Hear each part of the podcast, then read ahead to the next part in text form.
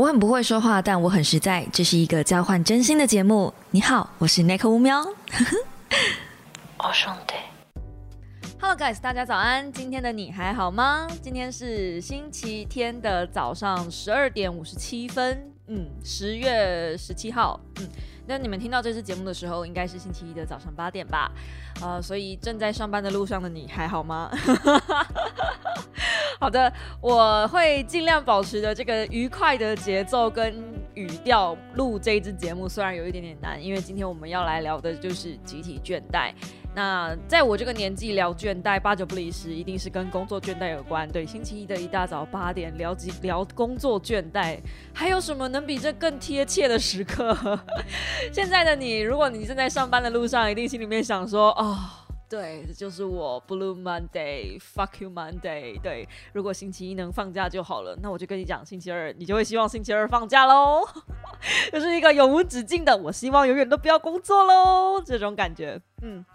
好的，那集体倦怠是上个礼拜二我上的一支说书。那我不晓得大家有没有发现，我的说书已经慢慢变成一个礼拜一支，变两个礼拜一支了。我不是故意要让它变成这样子的，是我一来看书的时间变得有一点慢，因为我发现我同时间在看好多本书，就是呃现在私底下有处理一些别的业务，所以嗯同时间就要看两三本书，然后去写一本这样子，所以变得啊我的时间成。应该那个不叫时间成本，那个叫什么？工作成本变得越来越高，真的是有点糟糕。然后二来是我发现用电子书看真的是比较慢一点，你们会吗？我觉得我用实体书看的时候，看实体书我看书看的速度会比较快一点，可是如果看电子书的话，真的看书速度会拖慢很多。虽然。呃，电子书的整体阅读是很舒服的，站着看、躺着看，连洗澡的时候都可以看啊。这这不是一件好事啦，就是你知道，其实我电子书不防水，可是我横竖都还是把它带进去洗澡的地方。我想说没有泼到水就好了，但我知道水蒸气其实还是会影响它，我就在等它什么时候坏掉，我就可以换新的。你知道它没有坏掉呢？我不得不说 c o b o 的机器真的做的很耐操，它已经被摔坏了两摔开两次，就是那个壳整个摔开，里面的那个金属板都露出来了，然后重新把它组装回去之后，我要把它带进去浴室洗澡，这样子它都还不坏，我真的不知道什么时候它才能坏掉，我才能换新的，怎么很像有 Nokia 的那个既视感呢？好啦，那愉快的东西我们来就是讲完了嘛，我们啊这么快就结束了，我们今天要来聊集体倦怠。嗯，集体倦怠那支说书，其实我觉得我已经做的蛮完整的了。主要是这本书，我觉得我没有很推荐你们买书来看，因为它就是很标准的那一种，听人家讲会很精彩，可是呢，你真的买出来看会有一点点闷的那一种书。然后它里面的编排的方式，呃，不至于到闷啦，但是你会有一种 Only You Can Make。你知道那那个那部电影吗？什么呃妖是他妈的妖吗？哦，我有点忘记了。反正就是唐三藏那一部。然后后来他念经念到旁边的呃守门员，就是看守他的监牢的人都跑去自杀的那个，嗯，就是那部电影。会会我嗯，可是又不会说到就是非常的不值得一看。如果你愿意挑战的话，它还是值得一看的啦。但我觉得它的重点都是藏在一些很琐碎的地方，然后，嗯，整体的写法对于大环境来说都是处于比较悲观的状态。也有可能是因为我刚看完《仁慈》，所以我觉得环境没有这本书说的这么糟糕。但我自己因为已经脱离工作职场。好几年了，所以我好像也没有太这个资格说，哎，现在职场其实没有我想象中的糟啊。我觉得职场这种东西，吼，就是你离开他一阵子，你你会对他有一个很奇妙的期待跟幻想。像我老公最近其实有一点点想重回职场，因为他觉得我们这种自媒体的生活过得有点太安逸了。对他就是身在福中不知福的王八蛋，然后呢，然后呢，我觉得就是呃，他说的对，因为我们这种工作其实最大的缺点就是缺乏竞争力。那这个东西我可以到之后再讲，因为这本书其实呃，我在做说书的时候，感觉好像就我摘取的重点会让人家觉得说，哦，这本书是不是呃在在批评说这个这个世代的工作环境，然后呃你要选择一份，你就算你选择一份你自己爱的工作，也不见得是一件好事。嗯。可是我觉得，呃，如果以单纯就这一个层面来讲的话，那你没有可以做的工作了，因为你选择一份你不爱的工作，铁定不是对的。所以今天其实要来讲一个万变不离其宗、讲到烂掉、海水冻干的那种很烂的题目，就是到底我们要选择一份自己爱的工作，还是我们要选择一份自己讨厌的工作呢？好。这个题目其实已经，因为我们已经讲到烂掉了嘛，那所以呢，呃，我基本上不多做解释，就是关于呃选择一份你自己不喜欢的工作这件事情，就是薪水很高，可是它是一份你很讨厌的工作，本质上这样子的工作其实你做不久。那这样子的工作我有没有做过呢？就是这两个选项其实我都带过，薪水很。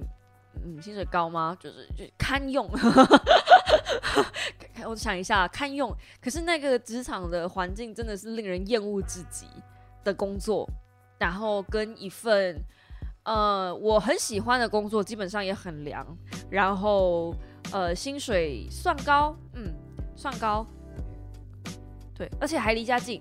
哎，认真说，那是一份梦幻工作，哎，就是薪水高，离家近，然后工作内容又还算喜欢等等的。可是我最后还是离开了。那我可以跟大家分享一下，为什么会有这样子的差别？其实。如果说我真的没有做自媒体的话，我可能会在那一份我喜欢的工作继续待下去，甚至是如果我没有上台北的话，我可能会在那份工作继续待下去。可是那份工作他给我就是我喜欢的工作，然后我又是觉得薪水还不错，又离家近的那一份工作呢，到最后其实会跟我现在的工作有点像。那我们先从我讨厌的工作，但是薪水还不错的工作开始讲吧。那份工作它令人厌恶的地方，其实不是工作内容，是整个工作环境。呃，工作内容其实也不是很好，因为那个时候我是做呃网购的美编。那那个网购平台，它那个时候哦，我我解释一下，因为可能有些人没有当过网购美编，网购美编没有办法决定自己的主视觉要做什么，你可以决定，你可以提案一个大方向。比如说，我们今天假设要卖内衣好了，那卖内衣一定是呃有一些 model 嘛，然后可能有一些内衣厂商提供的，比如说华歌尔啊，或者是戴安芬啊。男生如果不知道的话，那些都是很知名的内衣品牌。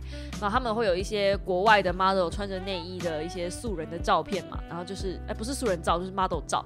那给你做去背的东西啊，然后你可能要呃依据窗口，就是行销，他们会有一些提案的 slogan，然后给你。有的时候，我做那份工作，甚至我要帮他们想 slogan，他们就只有丢东西来给我，然后上面要放什么字体的内容，有的时候啦，不是全部，副标题，然后这些东西都要我想。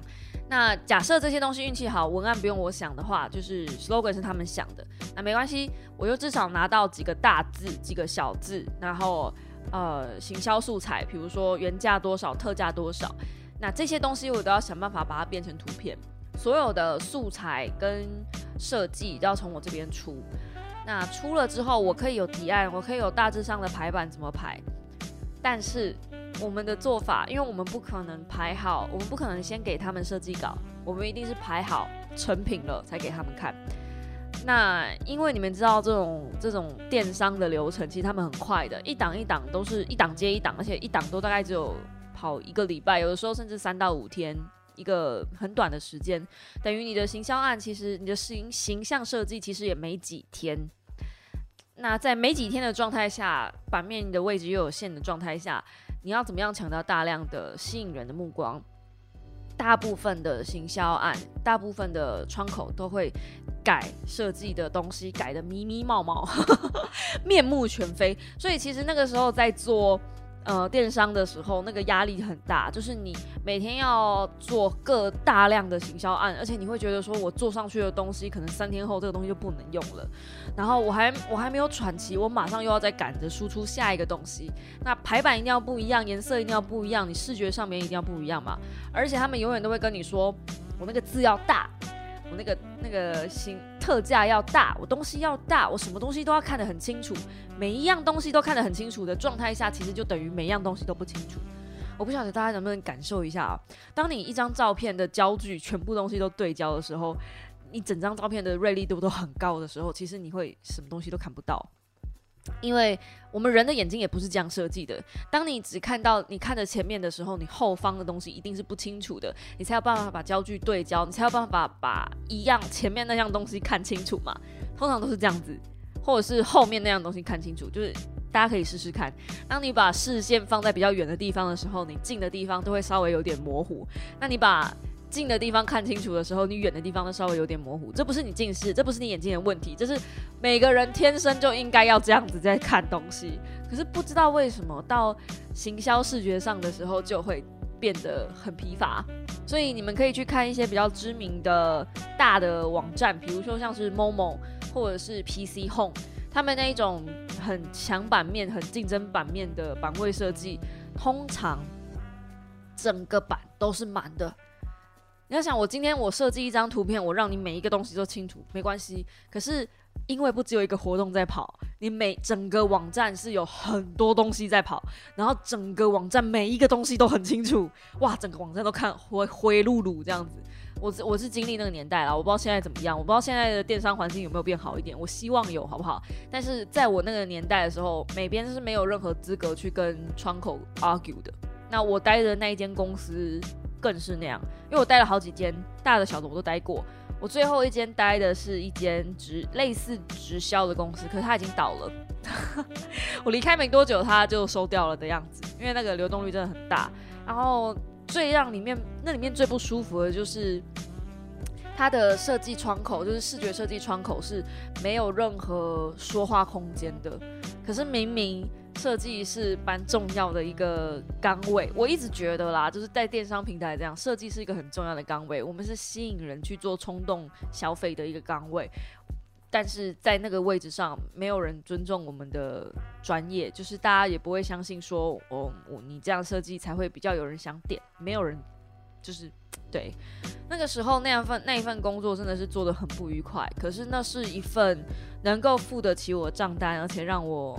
嗯，房租无余，然后我还有一点闲暇时间去经营我自己的平台的一间公司。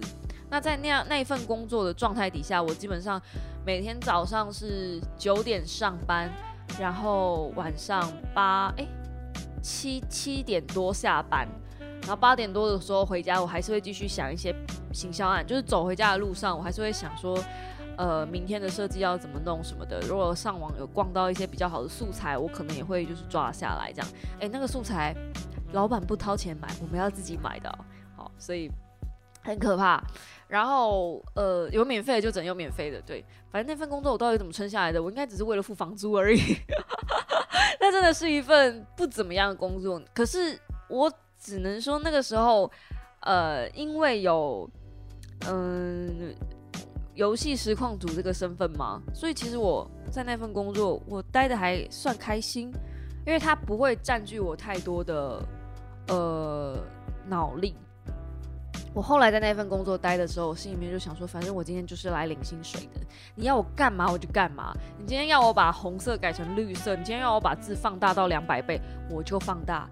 你要我把这东西改成丑不拉几，我就改给你看，反正。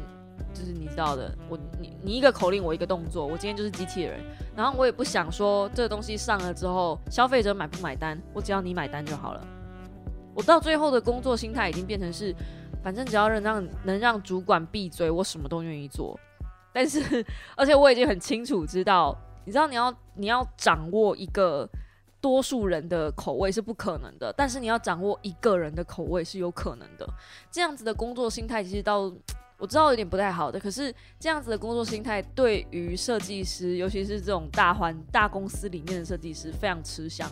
我其实也是用这种心态在在维新里面混，就是到后来我已经不是在设计网页的时候，我已经不是在想，呃，这个东西到这个区域里面他们的 TA 会不会吃，我已经在想，就是呃我的窗口会不会吃，因为我只要讨好窗口跟讨好窗口的老板，他就会让这个东西过了。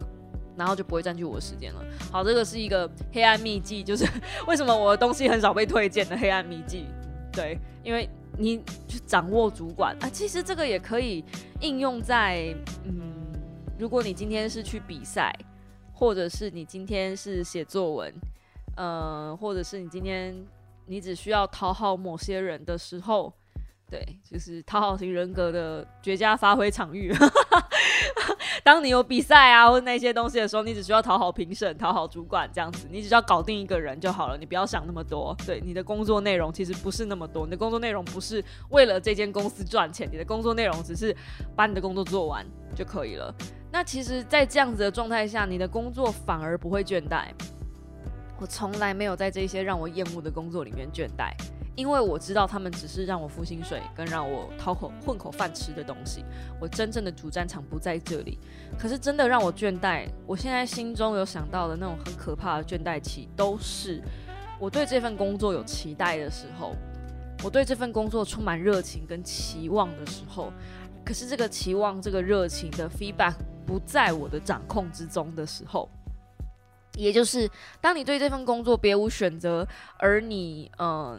发挥了全力，你想说我已经把我最好的自己展现出来了，所以我应该可以得到很好报酬的时候，这个时候并没有得到你的期望跟期许的的成绩，你会倦怠，而且长时间下来会失望跟倦怠混杂，然后那个心情非常非常可怕。这种失落感，我真的是只有在经营自媒体的时候，还有我在维新前期的工作，真的有让我达到这种这种深度失望。以至于到最后变成一个比较机械式的，甚至是半放弃的感觉，在在度日如年的这种这种味道。那集体倦怠其实他在讲的就是这件事情。你要把你喜欢的东西变成一份工作吗？很多人会 concern 我那支影片里面讲，就是呃贾博士那一段对话，他说你要寻找一份你喜欢的工作，你不要妥协。其实它是取取取呃取自于一个很长的嗯演讲的一段，就是有点像最后一段结尾了。然后贾博斯那个年代的贾博斯不，其实不止贾博斯啊，那个年代戏骨人都会给大学生，嗯，甚至到今天都会影响一下。我觉得有，就是影响一些大学生说，你们要去找你们喜欢的工作，而且你们不要妥协，你们一定找得到，甚至你们不一定要念大学，然后你们。嗯，一定可以找到自己热爱的工作，并且发光发热。而且在你喜欢的工作里面，你是很容易发光发热的。那我觉得这个是一个非常可怕的念头，因为你怎么知道你喜欢的东西你就能变成顶尖？你有发现吗？这些在讲这些话的人，其实他们都是有选择权的人，而且他们已经在他们的领域里面变成顶尖了。即便你说。呃，当初贾博士多辛苦，他也是在呃自己的仓库车库里面开始他的第一台电脑的组装，开始他第一个品牌等等的。你说他嗯一开始的资金也很少等等的，可是人家是有背景跟技术。那你说，哎，可是我也有背景跟技术啊？没有没有没有，你要冷静观察他的处境跟你的处境，还有他的大环境跟你的大环境是否一样。首先，我们先来讲讲贾博士嘛，因为既然那么多人 concern，就是我。呃，引用贾布斯的话错了哦，就是他说的话有道理，你怎么可以说话说他的话没道理？哎，其实说他他说的话没道理这件事情也不是我讲的，是书里讲的。OK，我是完全引用书的内容。好，那其实我这段书的内容我是赞同的，所以我才拿出来做成说书嘛。那我跟我告诉你们我怎么想的，你们可以再去看书里怎么看怎么想的。书呃，我怎么想的？我是觉得哈，贾博士他当初在车库里面搞那一台小的。麦金麦金塔，那个时候还没有电脑，嗯，那个时候电脑还没有问世，然后那个时候的环境大环境背景，有那个技术的人不多，再加上他找到了两个好朋友，很认真的帮他做事。我觉得贾博士他厉害的是看人，而不是做事。当然，他也是呃砸了大把的时间在公司营运跟运筹帷幄啦。然后他觉得对，在在公司这个经营，就是他的工作上，他有很高的成就感。我不得不说，他真的是一个很厉害的人。他被他自己的公司赶出去之后，他又有那个眼光去买下一间动画公司，就是我们后来知道的皮克森嘛。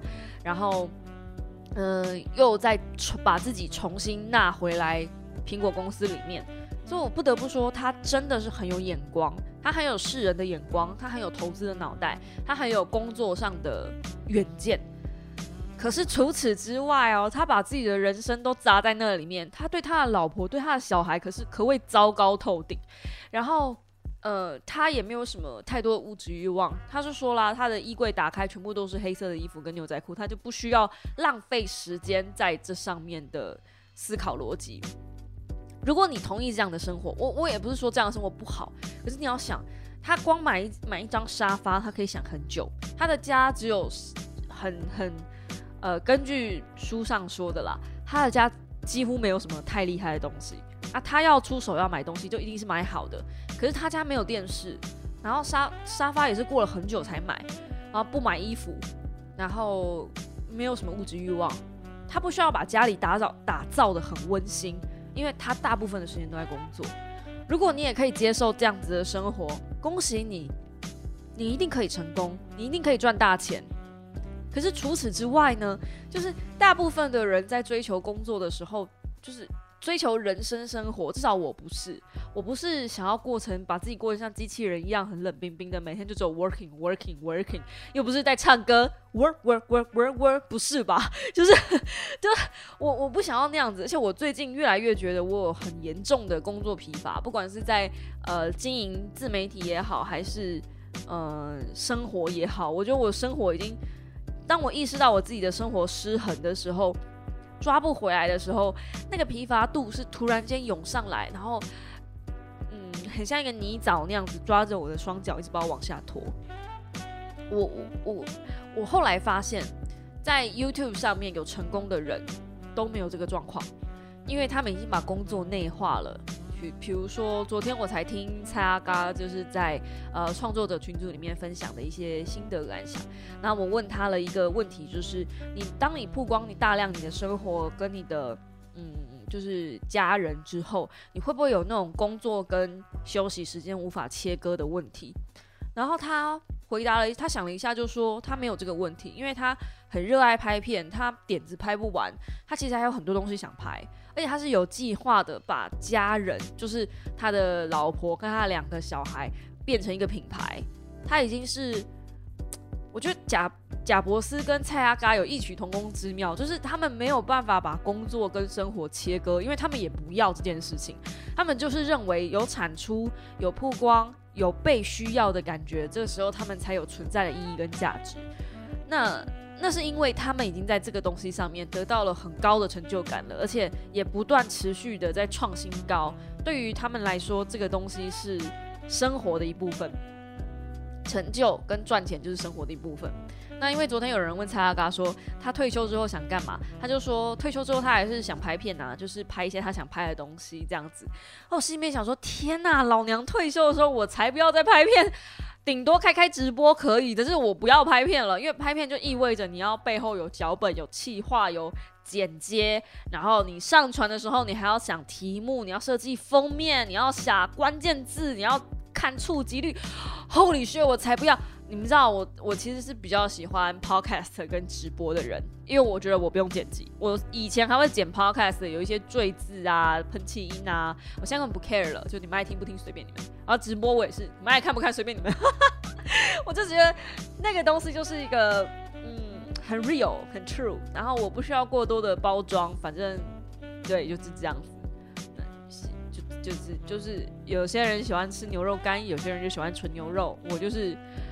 呃，生牛肉片，真的是，呃，也不敢说完全没加工，但是就是这加工成分很少这样子。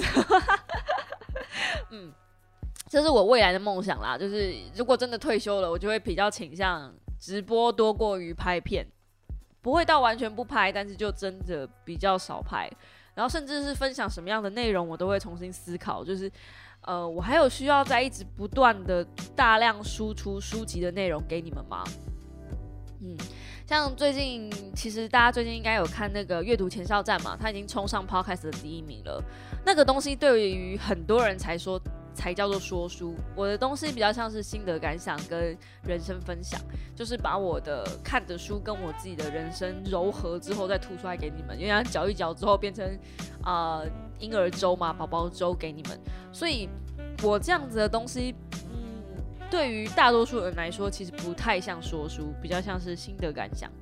嗯，那我比较喜欢做这样的东西，是因为我一直都认为，如果你想要看呃书籍的内容，你可以自己去看就好啦。你干嘛听我讲呢？你需要多听一个人讲，不就是因为呃你需想知道这个人看完这本书的感想吗？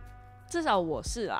因为这样，我不但可以同时获得作者的内容，同时还获得另外一个人的心得感想跟人生。呃，对于我来说，这样子的收获是比较多的，而且也比较能应用的。就你才能知道这东西如果放在现实生活中的人生是什么样子。不然工具书搬过来就还是工具书而已，你听一听你就还是听过了，就不会记得。对，那这回到讲集体倦怠这件事情，其实集体倦怠它的发生原因不光光是嗯。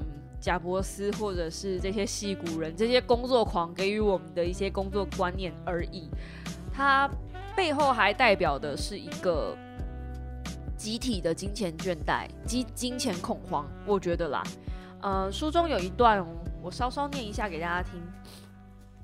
研究人员发现，贫困给穷人带来了认知负荷。他们必须将大部分的精神力量投入到寻找和维持生活的基本要素上，以至于几乎没有剩余的时间去研究、储蓄、注册和在职进修，更不用说找到回家做功课的精力了。按时支付账单对于倦怠的中产阶级来说，已经是一件困难的事情。那么，请想想看，当你没有电脑、没有多余的钱去买邮票的时候，这件事情又会多么的困难？所以我觉得集体倦怠其实有绝大一部分是来自于父母给予的金钱恐慌，尤其是看你是什么阶级啦。如果你还听得起 podcast，理论上你应该是中产阶级，可能是中中或者中上、中下，嗯，对，就是不至于到付不起账单的程度。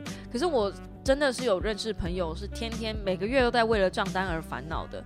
像那样子的状态，经你你刚刚讲说你要储蓄啊，或者是你要有办法存钱，你才有办法脱贫。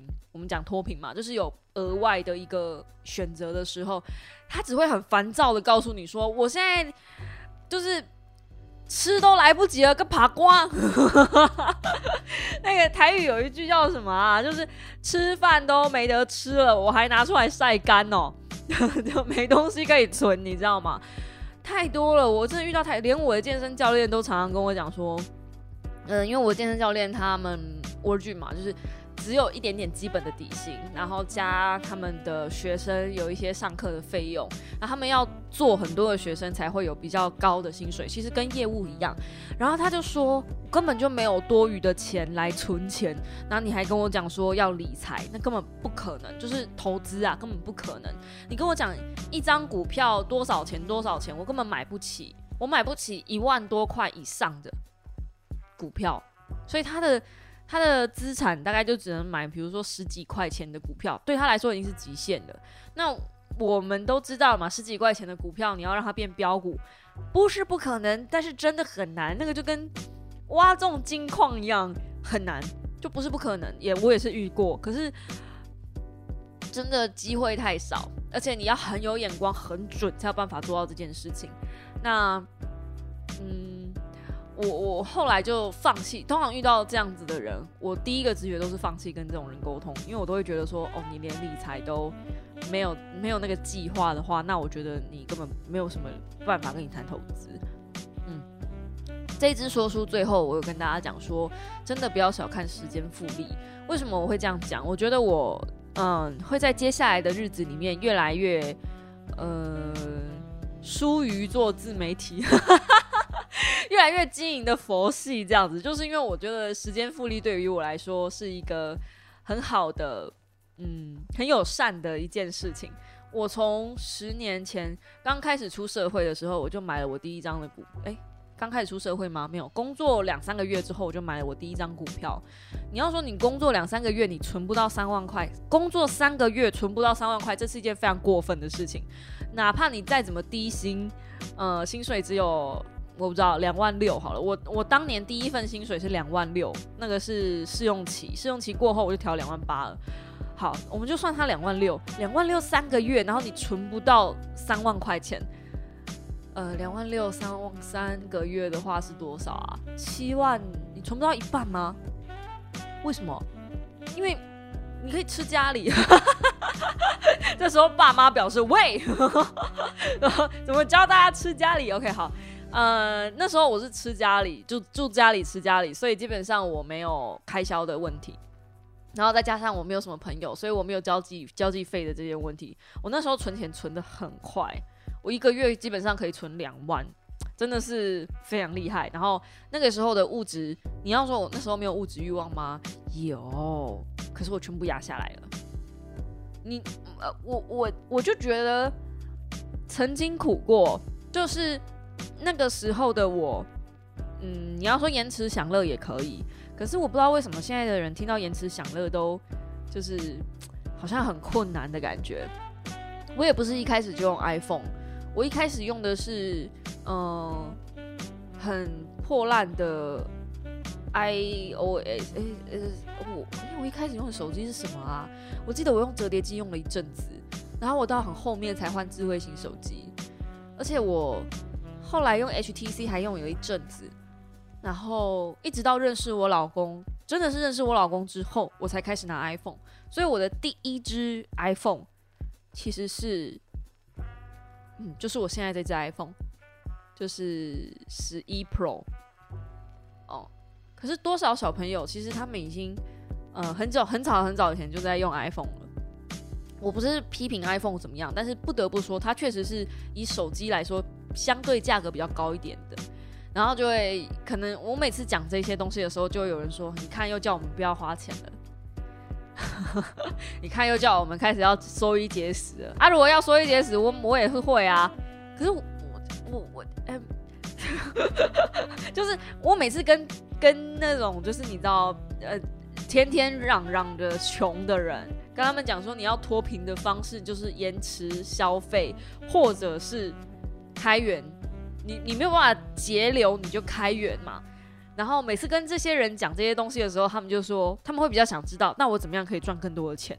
可是他们不会想知道我怎么样才能省下比较多的钱。我真的不知道为什么。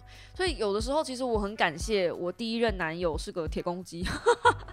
那个时候真的是，呃，他的爷爷又更省，所以他教我怎么省钱。我们那个时候省钱是他的省钱方式又更夸张了，是那种呃转开水。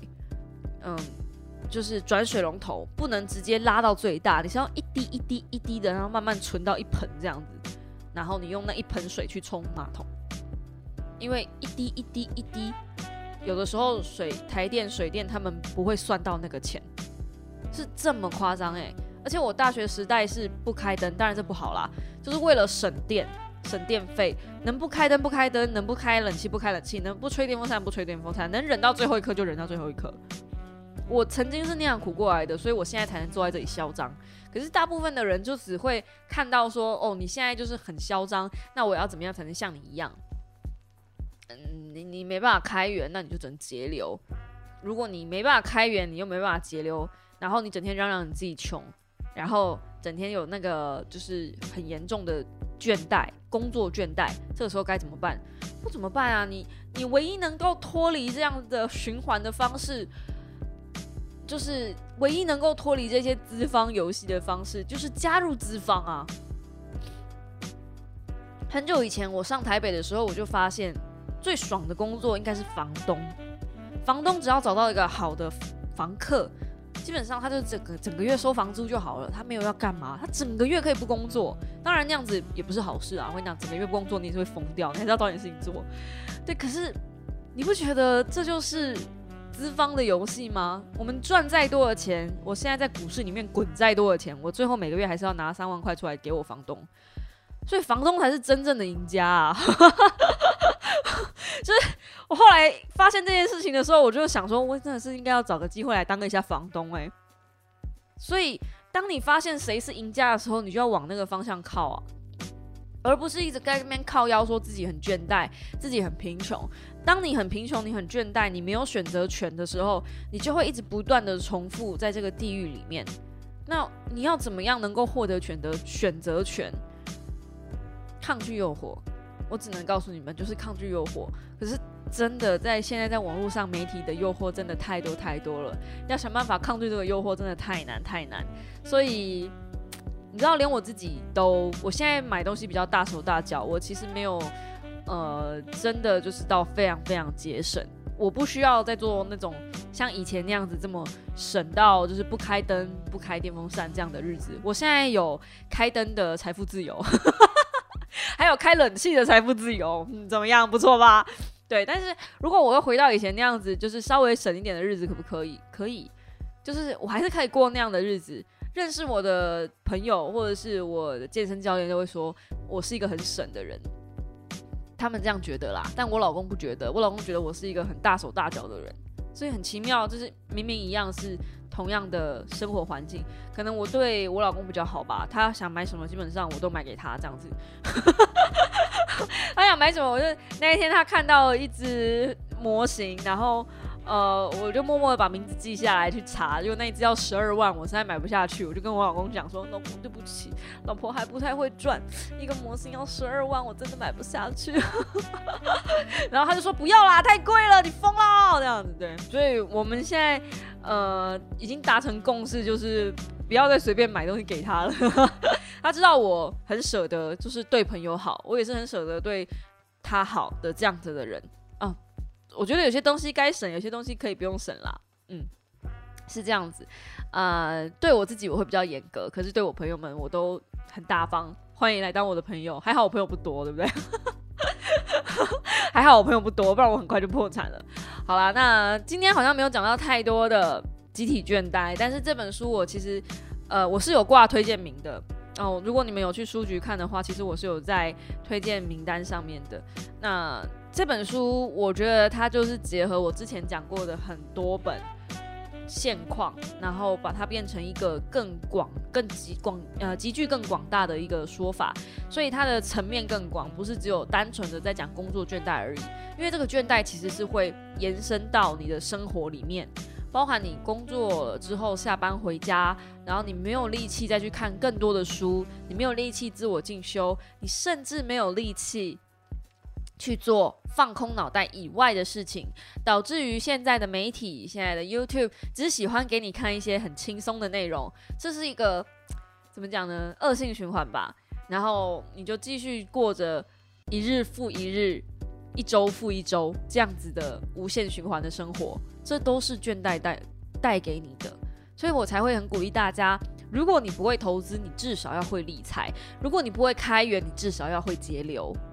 这是。这是这是真心话，好吗？这本书以外的真心话，这才是我真正这一支说书想要讲的东西，而不是真的要告诉大家说，你要在你一个喜欢的工作，或是你一个讨厌的工作中间选择一个。当然是选你喜欢的工作啊！但是只要你有办法在你喜欢的工作跟你的生活中间切割的话，你选你喜欢的工作没有什么不行。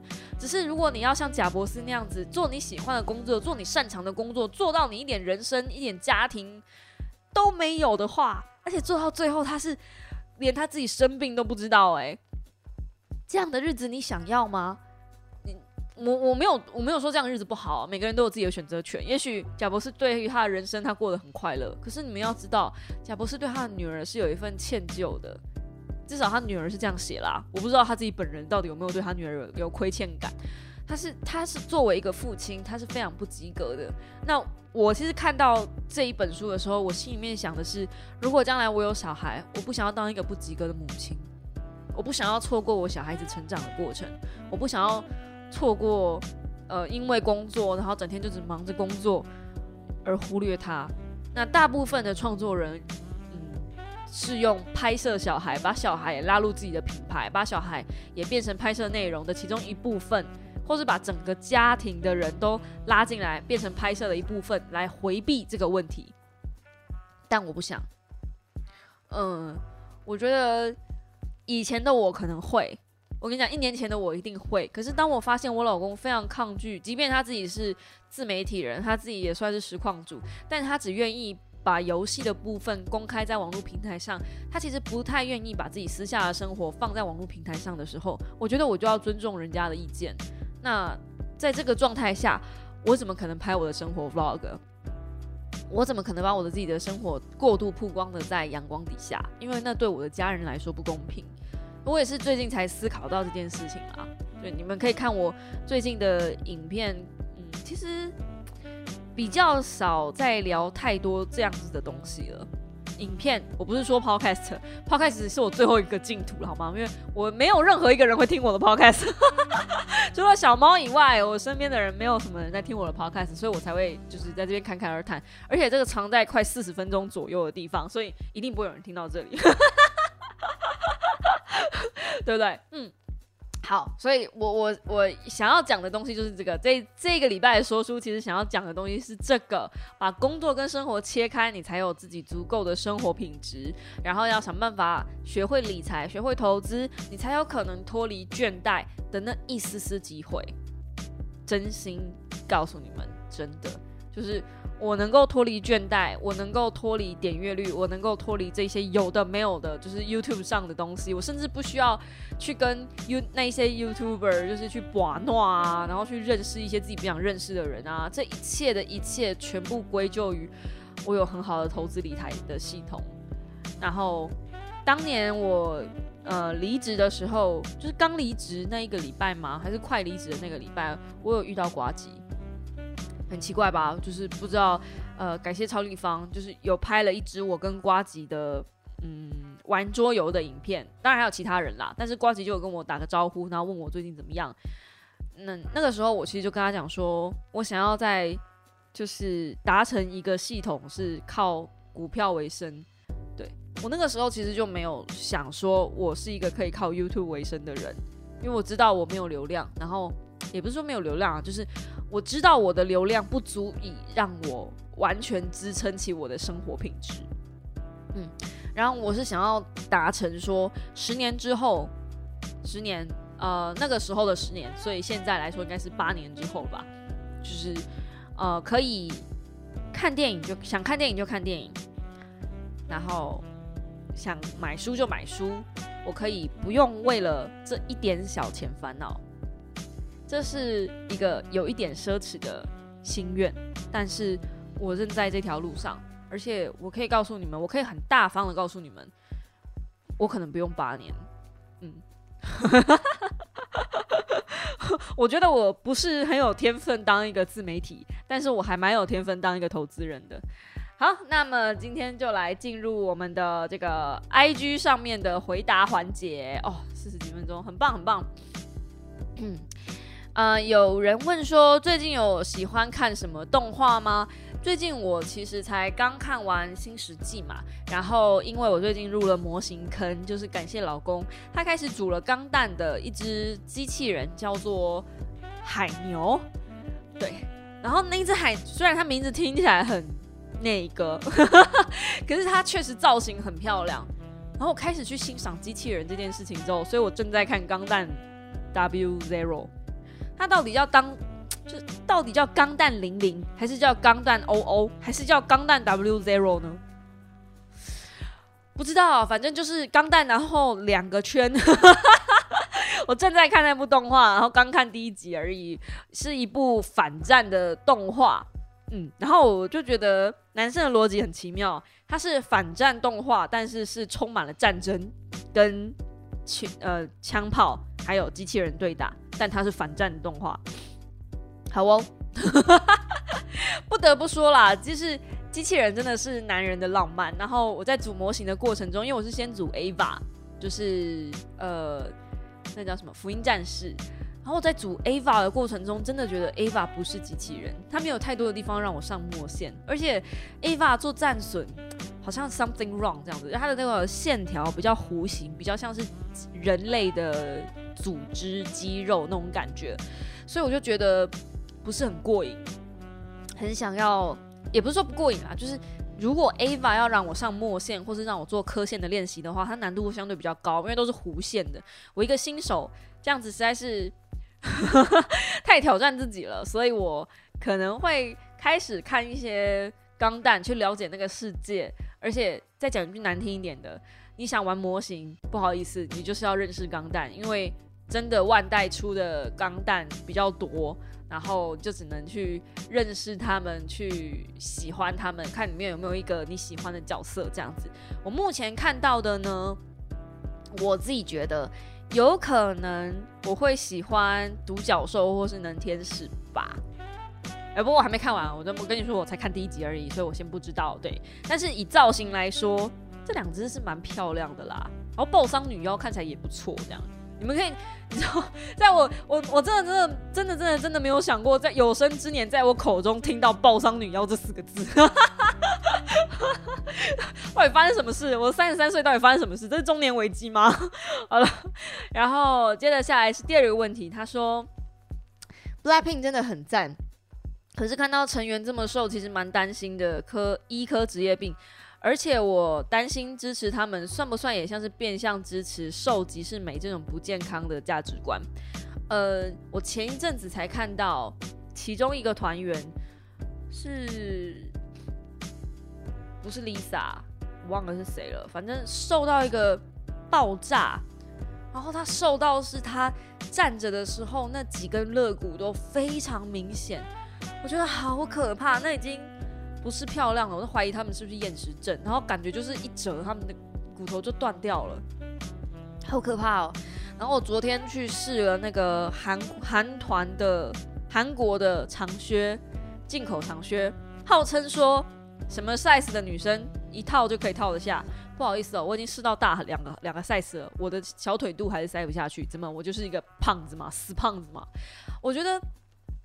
不知道啊，这个跟我之前在宝妮的呃影片里面有讲过一些关于容貌焦虑的事情有一点像，就是嗯，现代的不管是嗯影视产业也好，还是衣服服装产业也好，好像都在标榜一个 F size，已经没有所谓的什么 S M L 了，没有，就是 F size。未来以后人统一就是 F size，当你 F size 穿不下去的时候，不好意思，你就是不自律的人。不是才有一本书这样子讲吗？你不运动，你不瘦，你就是一个不自律的人。天生胖真的是，我爸的基因就胖胖的，我妈基本上也不算是个瘦子。不然我生下来的时候就是一个什么呼吸就会胖的体质。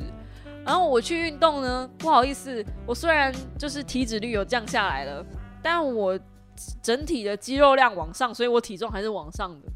虽然我靴子塞不下去，但是那是我小腿肌发达。你们现现在把我肌肉砍掉吗？而且说真的，Blackpink 的成员他们瘦到我都怀疑他们身上是不是只有肌肉没有赘肉了，因为他们一直跳舞嘛。我在想，好可怕。对，所以呃，瘦即是美，我不觉得这是一个健康的价值观，我也不认为是这样。我觉得有有一点肉是好的。我老公也觉得说，男生都喜欢有一点肉。这个男生可以帮我，就是你知道，男生可以出来讲一下吗？是不是男生都喜欢有一点肉的女生？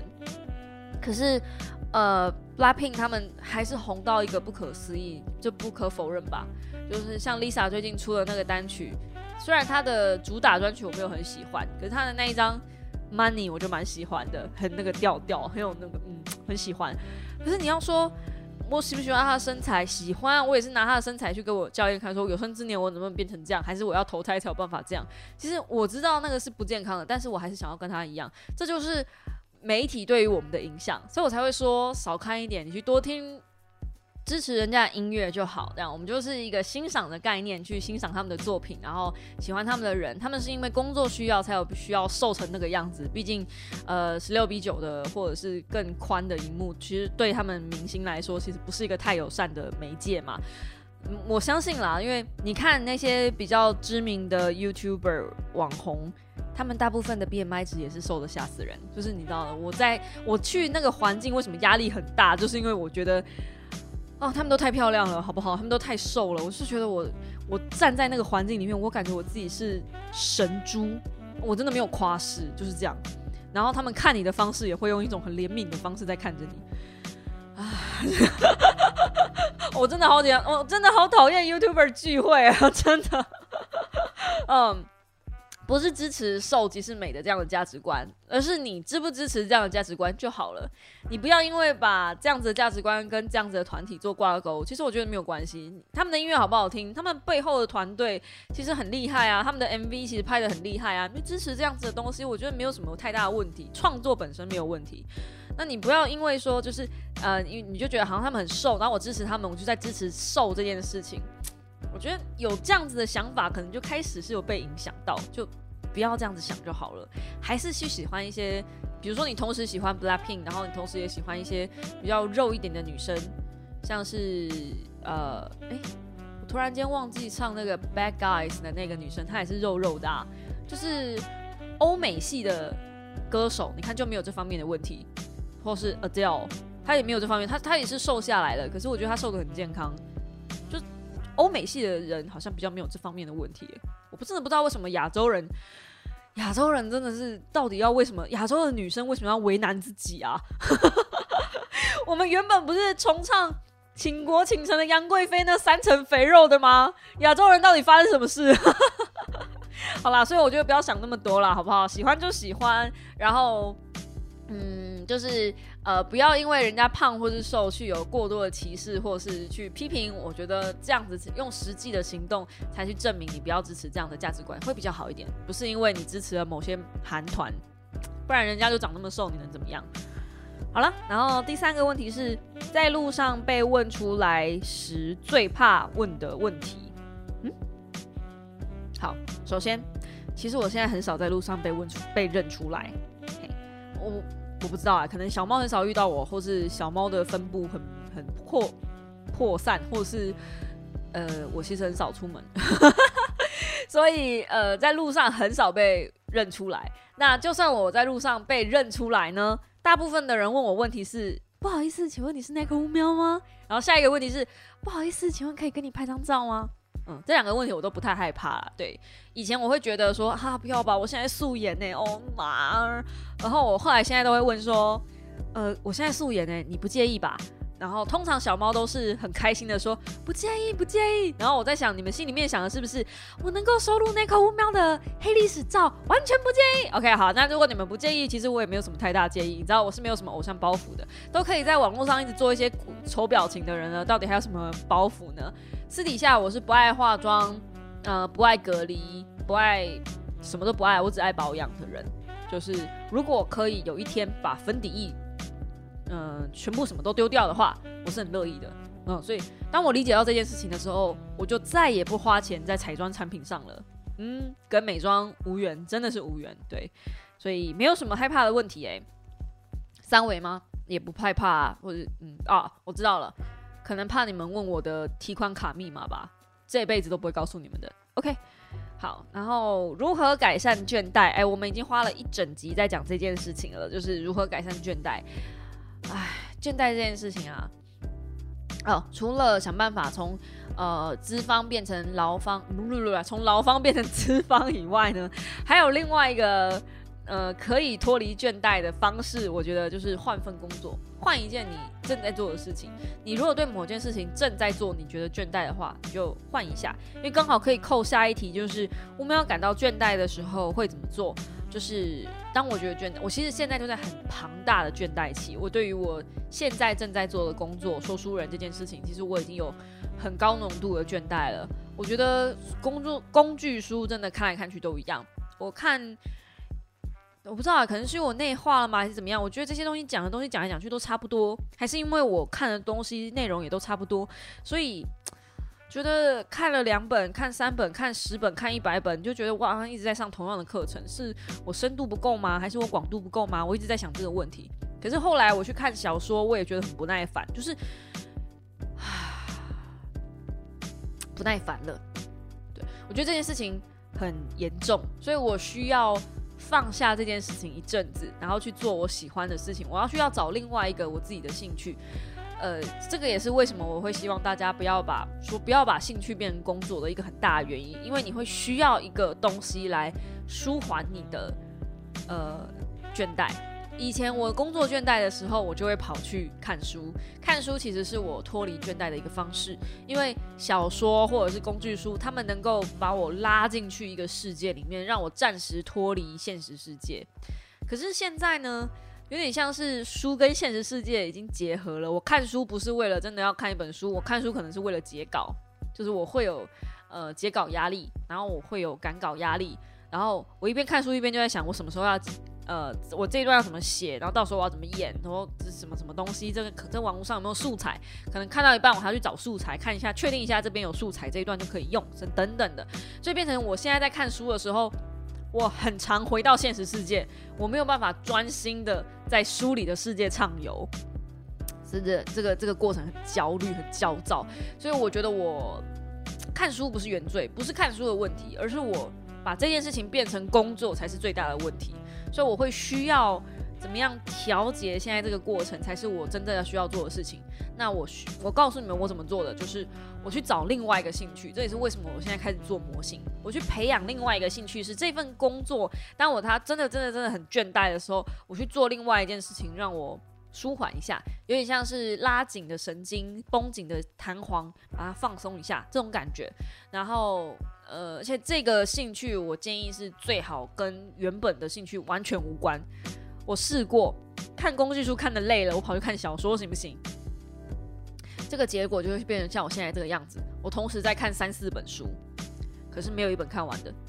然后每次都是这样子，然后最后就是说书就拖拖拖拖拖。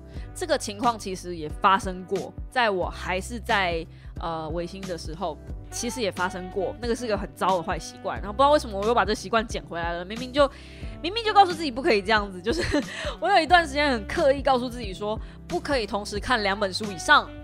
但是其实我都告诉大家说，呃，如果你真的看书看得很烦了，你可以同时有两三本书交替，对不对？其实这是有效的。但是对于我来说，我的交替频率太高，就变得很，你知道，就没有一本书看得完。而且大，我会建议大家这么做，还有一部分原因是因为你们没有截稿压力，你们看书没有输出压力。就算你们真的有要输出，你们还暂时没有那个，呃，有人在后面逼迫着你要输出的那种感觉。所以没有这样的压力存在的时候，我觉得你有两三本书同时交替的看是没有什么问题的。反正你。重点是有看，甚至也不追求看完，你就是有看就好了。是我的状况不一样，我的状况如果没有看完，我就写说书的话，不要说你们看不起我，我自己都看不起我自己。所以，所以这个情况就会变成，我要么一口气把三本书看完，要么就是一口气你知道三本都没看完，然后往往都是三本都没看完的节奏。哎，真的是糟糕啊，糟糕。好了，那今天的五秒的备忘录就到这边告一个段落了。就是，呃，关于倦怠的部分，我觉得工作倦怠或者是生活倦怠，一定或多或少都会有，因为每个人很少会过得很刺激，每天都会过不一样的生活，那是很难得的。除非你跟我的好朋友涂杰一样，就是一天到晚到处跑，然后他又是个主持人，又是金钟提名的呃广播主持人啊，非常非常厉害，他的生活非常非常多彩多姿，那也许就不会有。倦怠的问题，对。但是如果你的工作跟我一样朝九晚五，而且每天就是起床就是去公司上班，下了班就是回家煮饭，然后嗯休息陪家人，那你的工作比较没有变化的状态下，可能会比较容易倦怠，甚至是生活也都会有倦怠。呃，希望你的倦怠来源只是因为重复，而不是因为别无选择。如果只是因为重复，那比较好解决。你的倦怠就可以呃多一点点生活的刺激，比如说去做一些不一样的事情，爬山啊、攀岩呐，去做一些你知道的平常你不会做，但是看起来很有趣的兴趣，去试试看。有时候我会去上一些手作课，其实也是为了这件事情，就是去做一些跟不一样、平常不一样的事情，然后去接触一些平常不会接触到的人，会舒缓一下那个倦怠的感觉。嗯那如果你的倦怠是来自于别无选择，前一价格不高啊，个爬瓜哦。如果你的的倦怠是来自于这个，那我觉得对，就是想办法开源或是节流，想办法加入资方，让自己有多一点的余裕跟选择权。对，当我们把书念得高，有了多一点的学历之后，也只是为了有让自己多一点点的选择机会。而现在的社会环境已经很明白清楚的告诉你，就算你学历念得高，也不见得机会会得到哪里去。所以那些都是假的，只有时间复利才是真的。好了，我们就下个礼拜同一时间，希望星期一的早上这样不会太沉重，我已经尽量讲的比较轻松一点了。嗯，如果你觉得你刚刚好像都没有听到什么书的内容，那是因为我都把它内化在一字一句里面了，希望你听得懂。呃。既然用这样子的方式讲一本书，我觉得相对的也比较轻松一点。你不知道我讲了哪个 part，你也不知道我讲了什么，但你知道你分享了我的故事，呃，我分享了你的我的故事给你，你也能借由我的故事，然后去吸收这本书的内容，我觉得会更简单一点点。好了，我们就下星期同一时间喽。喜欢我的 podcast 的话，请用订阅代替掌声，或者在下方帮我按个喜欢。我知道这些都没有，但是你可以在 Apple Podcast 按个五星留言。对我刚又不小心念了 YouTube 的惯例结尾了。好，嗯，你可以在 Apple Podcast 按五星留言，或者是呢，在其他的 podcast 平台，包含呃 Spotify、KKBox，呃。